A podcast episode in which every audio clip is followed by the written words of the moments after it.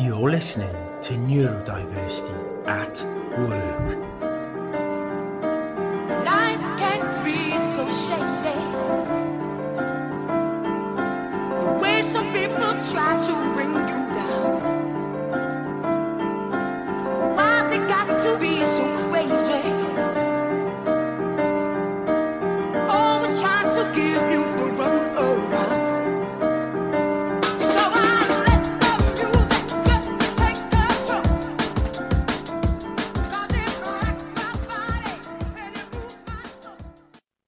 Welcome to today's episode, sponsored and powered by Dynamis Group.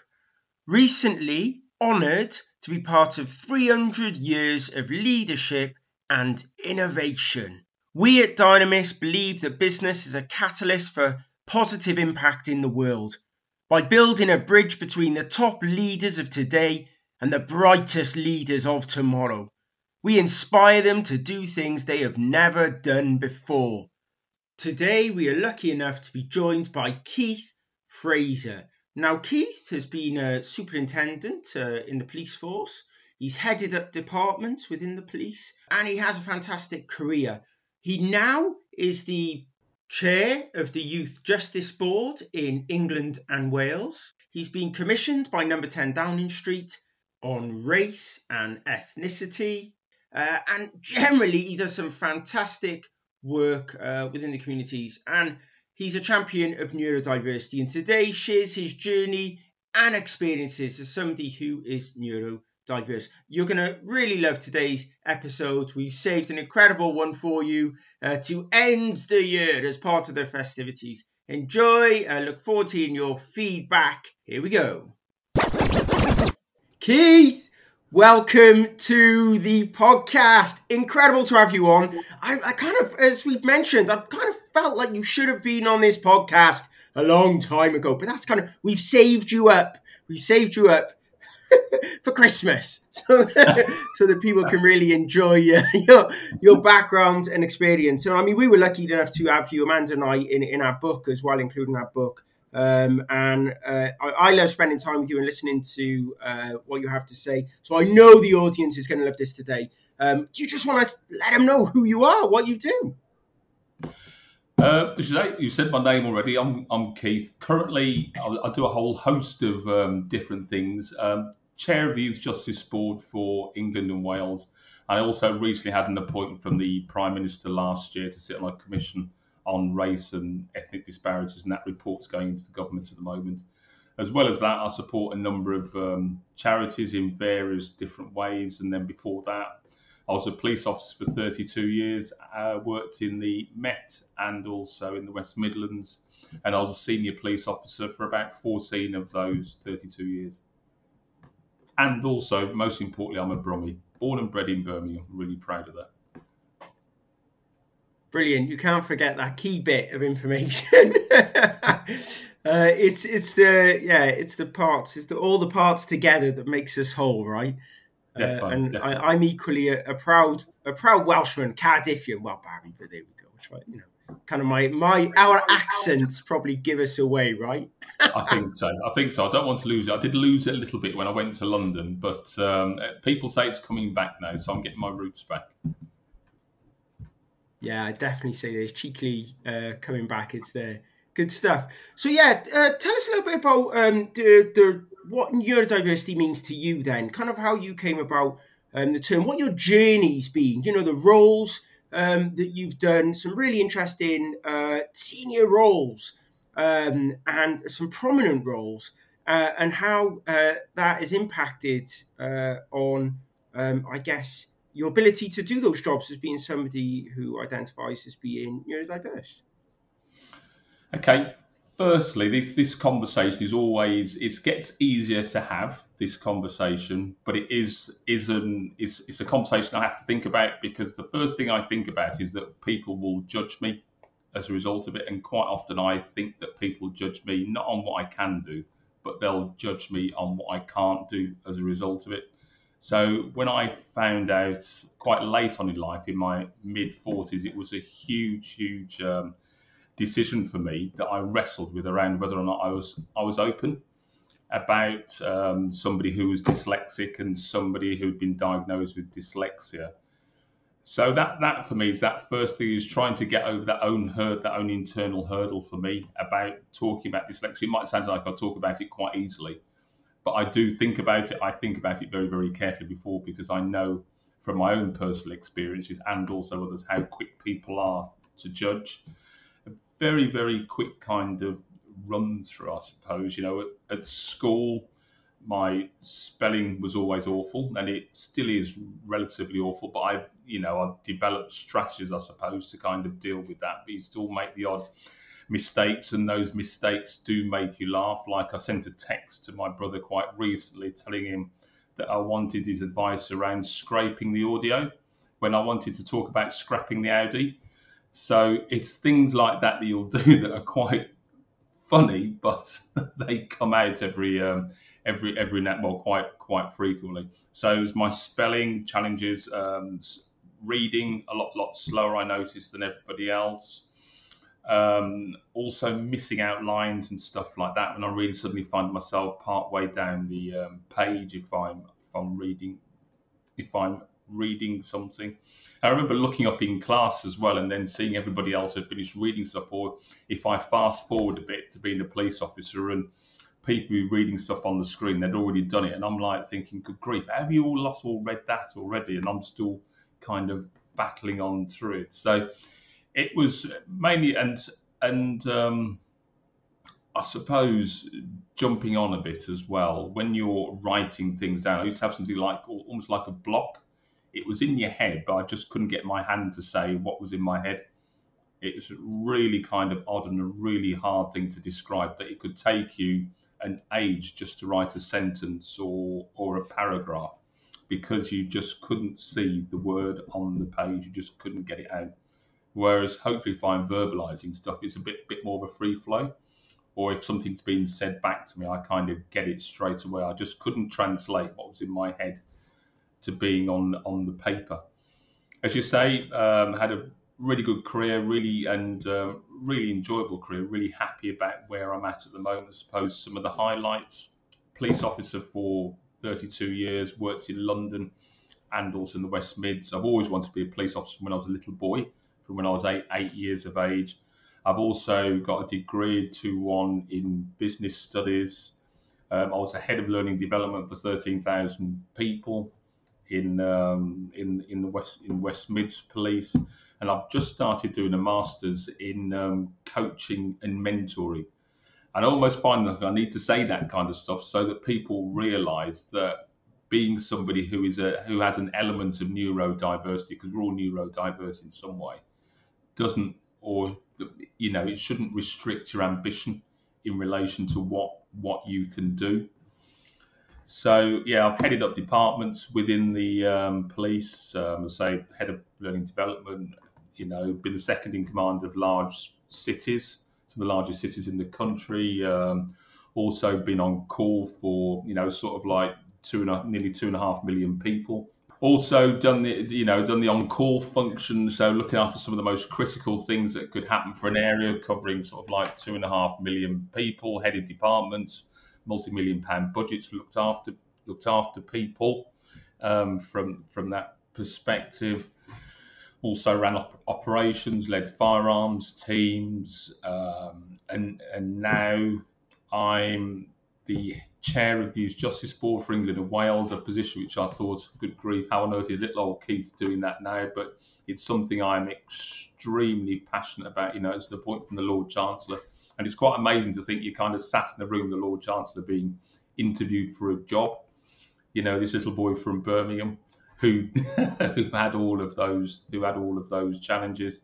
And then recently, as I said last year, was given a commission by the um, by the Prime Minister to look at race and race and ethnic disparity. And there's an awful lot of other stuff that's that's going on at, at the moment.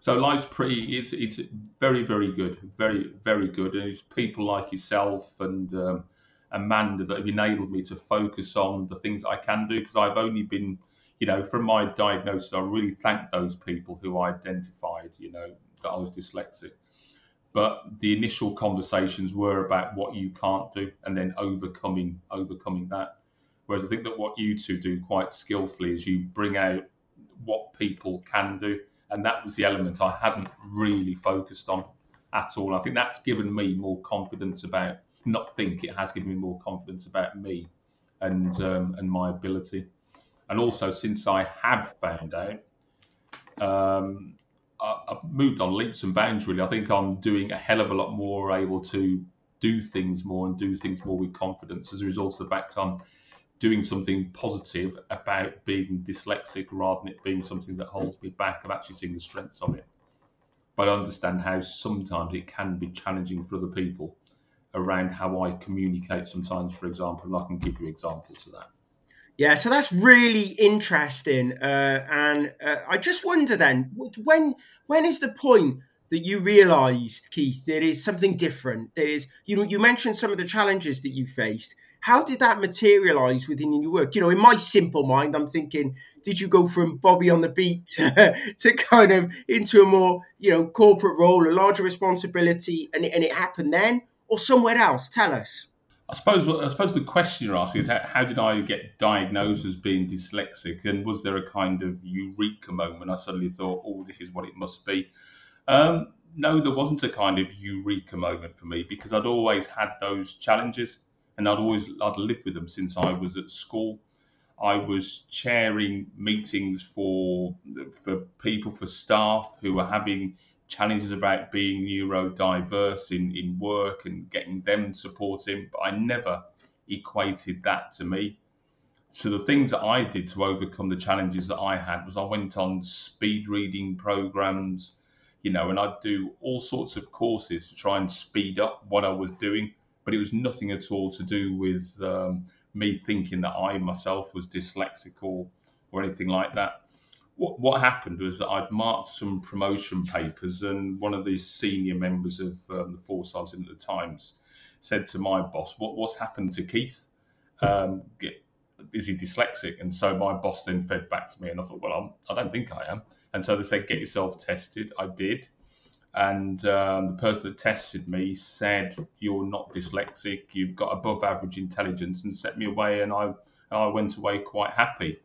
I then later on, I can't remember how many years later, it might have been a year or so later, I was assigned a business coach, and that was just something to support around development for a senior person, I suppose.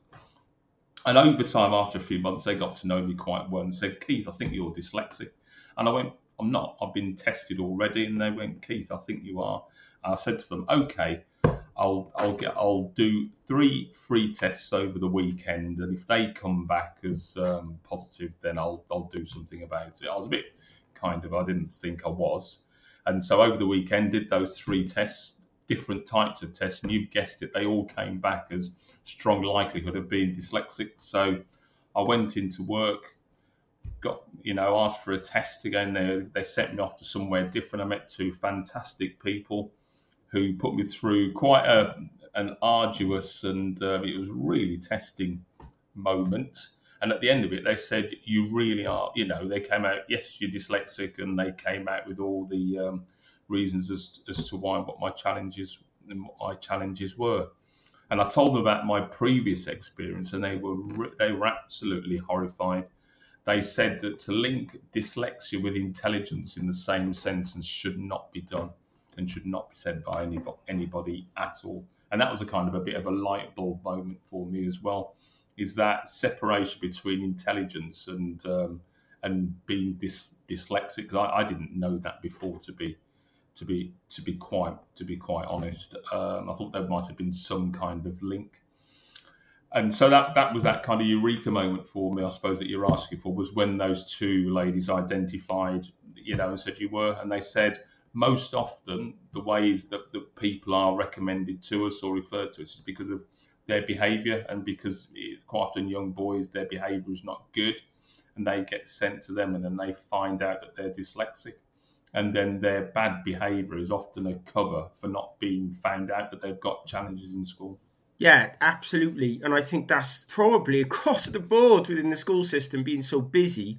Uh, we've had kind of the same feedback I've heard um, from teachers, kind of the same feedback. If the child is not uh, causing a problem, then ultimately they're not a problem, right? Therefore, the the focus is not going to be on them, which Mhm. is which is really challenging, especially you know when we consider girls, you know, as well being less likely to be the ones kind of causing problems in the classroom.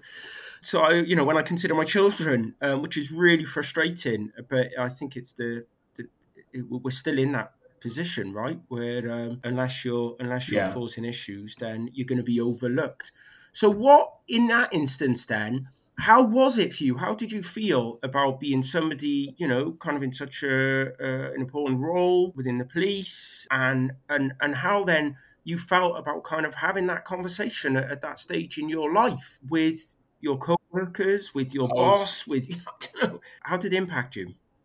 Um, I suppose a state of uh, confusion is probably the first first thing. What does this mean for me? And I, s- I was I was thinking quite a negative way to be to be honest. I was thinking, what can't I do? What can't I do now? And it and also, do I need to? T- and then there's also the converse as well. Is I was actually challenging myself with that statement to say, well, Keith, you've done all of this stuff. You didn't know that you were dyslexic. So obviously you can do them. So why should you be thinking that you can't do certain things now? So I had two thoughts going on in my head. I also thought as well that perhaps I'd be stopped from doing things as, as, a, as a result of it. I suppose the first person I had a conversation with was my um, was my coach about it, and these words ring in my ears. And I think this is a real message I'd want to um, get get across to everybody else as well.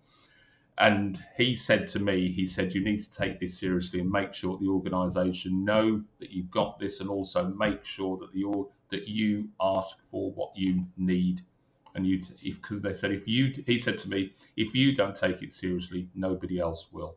And I think that's absolutely critically important is that people are not ashamed and not scared to say, I need, I need this, or I am X because if you don't take it seriously, if you don't highlight it, others won't. Others will just carry on working with you in the normal way or dealing with you in the not normal, sorry, in the in the in the way that they that they think is the right way for you. I think um, talking, um, coming to work was was quite a big deal for me. It was because again, I didn't know how I was going to be treated. My experience with my line manager wasn't, when I told my line manager, wasn't very good, considering that I was another senior colleague. I don't think their knowledge about it was was brilliant. They questioned all of my operational capability for the last over 20 years. Also questioned what I could do in the future as a result of being dyslexic it was a really really difficult and upsetting conversation. Really difficult. And if i had if it hadn't been for my coach i don't know if i'd have really got through having that first um, conversation in work regarding because my coach really supported me at that moment in time. But there was also an hr manager who was aware that i'd had this conversation with my line manager and she was extremely supportive and also more understanding because the first thing that the um, line manager said to me when I told them that I was dyslexic was, "Is this covered by the Dis- Disability Discrimination Act?" Which absolutely floored me. Absolutely floored me. Whereas when I spoke to my successive line managers after that and told them I was dyslexic, the first thing they said was, "What can we do for you? How do, how can how can we help? And and and do you need anything?" And I found that those other line managers got far, far, far more out of me than the um, than the other individual initially. Um, I don't know whether you want me to go on from there, but that was what the initial coming out bit, I suppose, was was like. It was, um, and then I suppose since then I've had that. You know, it's got less over time. I then had this bit where I wanted to keep it quiet and not tell people in general because I was a bit worried about how people were going to view me. But I also was, I really wanted to, I really had this yearning to say something so that it would encourage others to, to get the help that they needed and also in, get others to see that they shouldn't limit their aspirations as a result of um, somebody with a neurodiverse need or somebody that was on that spectrum somewhere. That's interesting because something really, and I think we've discussed this before, but um, you know the the kind of disclosure piece and the reasonable adjustments piece And I think you know what you said there is that uh, through the support that you were given, it's if you don't take it seriously, then then nobody else will. But on the on the flip side of that, even when you take it seriously uh, and you challenge the status quo, it doesn't always mean you're going to get the the level of respect you deserve back from the other side, which you didn't, obviously from a particular individual, which I think is probably what um, that's the biggest fear for a lot of us, right? It's when you do decide to Mhm. disclose that the person at the other side um, doesn't doesn't get it, doesn't understand, and and therefore sees it as um, a risk, an issue, um, a problem, Yeah. rather than an opportunity. And that was the thing. It was being seen as a risk rather than um, rather than an opportunity. And what what could we do to kind of support this individual and get the best out of them, but also forgetting what I'd achieved, which really kind which really floored me. It was that part around a whole dismissal of um, what I'd done already. As uh, from the it was almost like I was a different person once I'd uttered those words. I'm dyslexic, and then all of my previous history of what I'd done was now discredited and not of any not of any value or, or consequence. So that was a real worry. But as I say, there was an HR manager there, and she was excellent. Who guided, I, I suppose, the best way to say the um, line manager. so we needed to look at things differently, and uh, and that's when you go in on this kind of journey of, um, uh, as I say, a mixture of challenges. Then I think we touched on it before when we were talking before because the, the strategy that we had where I was at around diversity and inclusion was excellent. I thought it was really, really good. But I think where it had some challenges was then when it actually hit the coalface, so to speak. So the thing I would ask and um, the challenge I would put to organisations, employers, and also people who lead in these areas is test your strategy on the ground. How does it actually work? Because I saw disconnects between the IT department, between the diversity and inclusion department, I can't remember what their proper title was, and also HR, and then also the line manager. It didn't work together well. So even after four years, I still didn't get all the reasonable adjustments that the organisation had said that I had agreed that I needed. But I'm a pretty resilient person, so I managed to work through all of that and you compare that to where I'm at now, and I've had those reasonable adjustments in in no, no time whatsoever that I that I needed. You know, was done within you know it was an ask, it was a question from them really. I didn't even ask for it. It was a question from them where I'm at now. What do you need? Um, went through that, and within a few less than a few weeks, really, it was done that quickly. I you know I, I can't even remember the timescales. The things were there. And so things that daunted me before when I was in the police about reading reports I used to take home to do and writing reports, they were being done very, very in very quick time. Uh, that's interesting, and I think um, I've thought about this a lot in, in terms of getting buy-in from different departments within organisations and getting them to help with your objectives. You know, in in your role, whether that's in HR or whether that's D and I or operational delivery or as a manager. And I think sometimes I feel like it's a jigsaw puzzle, right? And basically, you've all got your parts of the jigsaw puzzle that you need to complete, but there's some Yeah. overlap, right? And but the Yeah. problem is, it seems that the overlap is where it doesn't get done because everybody goes, well, that's the overlap bit. So we're all responsible for it in some way, shape, or form. But none of us want to go there. So none of us do it. So what you end up with is these big gaps, um, uh, you know, in, in the middle of this puzzle um, that just don't connect. So the connecting pieces are not there. Um, and I think we still we still face this really uh, now today with D and I functions, and it's um, it's just not getting kind of woven into the fabric of kind of the organization of operational delivery and basically into people's job descriptions i think as the, like their accountability and responsibility. Um, and therefore you're right there's a real disconnect between kind of theoretically what leadership is saying or hr or whoever it may be and then actually the tangible stuff that needs to be done or just simple reasonable adjustments right that just need to be signed off. Yeah, um, and and done to, rather than I think you you mentioned, um, which is thinking they're going to be done, and, and actually when you land in in the role, they've not been done at all. Yeah, I think I mentioned it outside of the um, interview, and I gave the organisation. I said, "Look, I'm going to be moving soon, so if we could make sure that in six months, either between three and six months' time, that the reasonable adjustments are in place for where I land, then that's fine. Don't do them here where I am. Do them for where I'm moving to." And I got there, and there was absolutely nothing when I got there, and it was like starting from ground zero again, in effect, and having to kind of get it all going from where from where I was, from my new from my new location.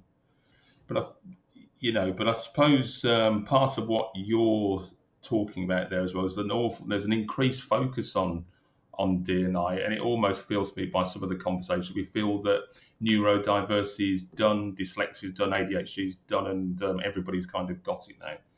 I, I, still don't think we're there. I still think we need to champion it and champion it massively and raise awareness. You know, I'm still having a lot of conversations with people, many of them quite senior people. And when I disclose to them when we're having kind of one to one chats, they'll disclose to me they're dyslexic, but they're saying, please do not say anything.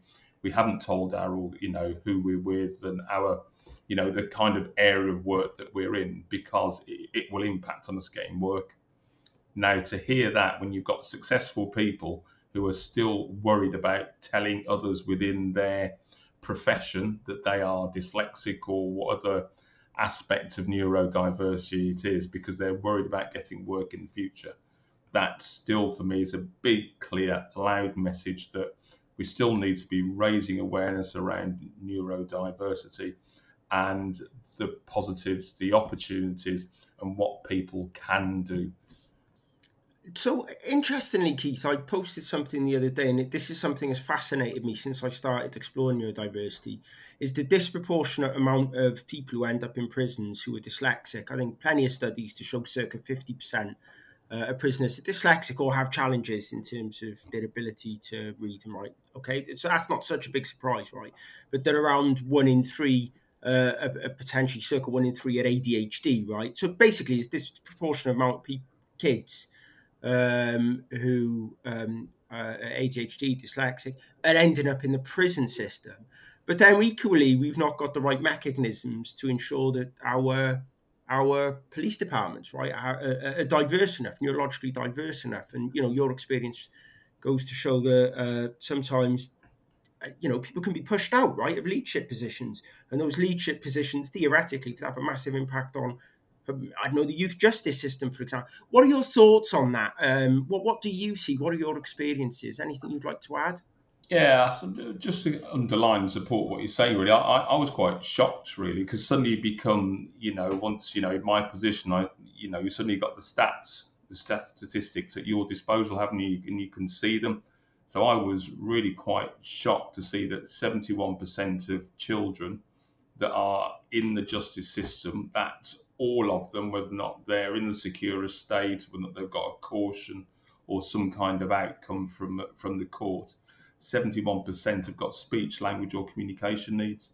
Now that for me is shocking, really, and it and it lends itself to is the system failing those children? Should something been done earlier? And I think the answer is more than likely yes.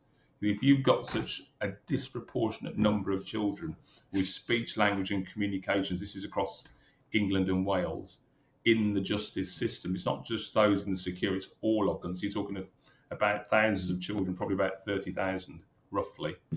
That is a significant number. So, and if they're not being picked up before they come into the system, where else are we missing out on um, spotting these children so that we can support their needs and then they're able to be the best version of themselves. And I really do mean that. We say that phrase an awful lot, but it is around how we enabling people, children, to be the best version of themselves.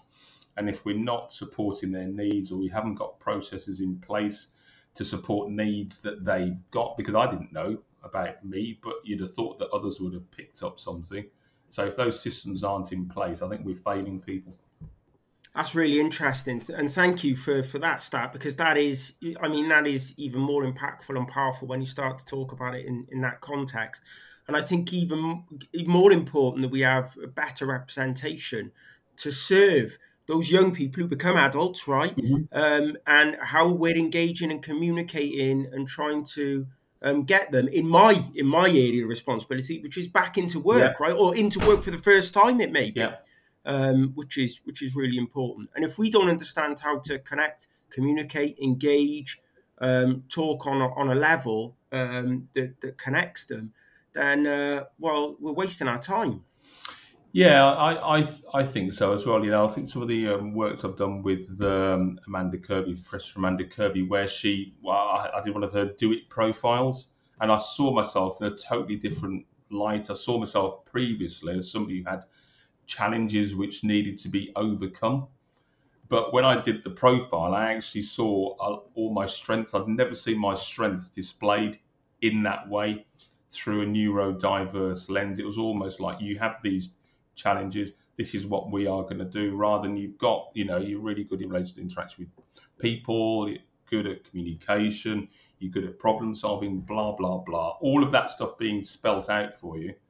I've never seen that before. So then you can focus on that. It doesn't mean you forget dealing with some of the some of the things that you've got to overcome, but it also means you've got some real areas of strength for you to focus on as well and and build on and you understand then why you are good at certain things and perhaps less good at and less less good at others. So it gets you to see yourself in a totally different, totally different perspective. And I think we need more of that. It's not around kind of putting gloss over people and saying that you haven't got any challenges. All of us will have challenges in different ways, but it's how we we enable people to make the best of themselves. And just by focusing what, on what they can't do, we're not going to enable people to make the best of themselves. Brilliant, thank you. Uh, so, what's next for you then? I mean, uh, you you got a you have a lot going on, um, and and you're somebody in demand, and you're doing some incredible work.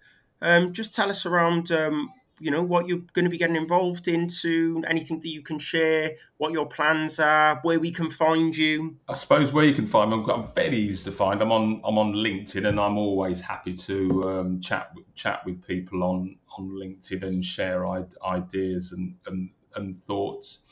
I want to do some more work around people who you know young people obviously because of, you know on the chair and I, I want to do some more work around stopping children getting into the justice system. And also another bit around trying to make sure they don't come back into it if if, if they're in it. And then the overrepresentation there's an overrepresentation of minority kids within the justice system. So I suppose that that's that bit. And then there's some other bits of work I would like to do around people who are um, not fully part of society. You know, they find it difficult to get work. They haven't they haven't got the skills to get themselves into work. They haven't got the confidence. So it might be because they've been in prison, or it might be because they are in an area where they, you know, are part of the city or of a town where they just feel excluded from from jobs, from the work situation. And there are certain people who are excluded disproportionately from from work. So it's about supporting, doing something to work with others to support that that group of people want to build up their own um, self-esteem and and agency. And then the other bit is around supporting them with skills to get you know want to get into work or to to work for themselves. That's something which i love you know which i'm progressing at the moment.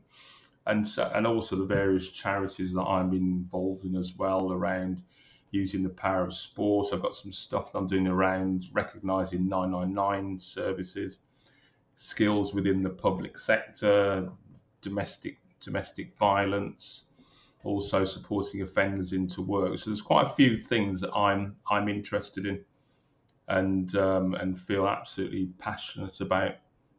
Well, keep up the good work, Keith. Uh, it's incredible, and uh, I'm so pleased to have had you on today.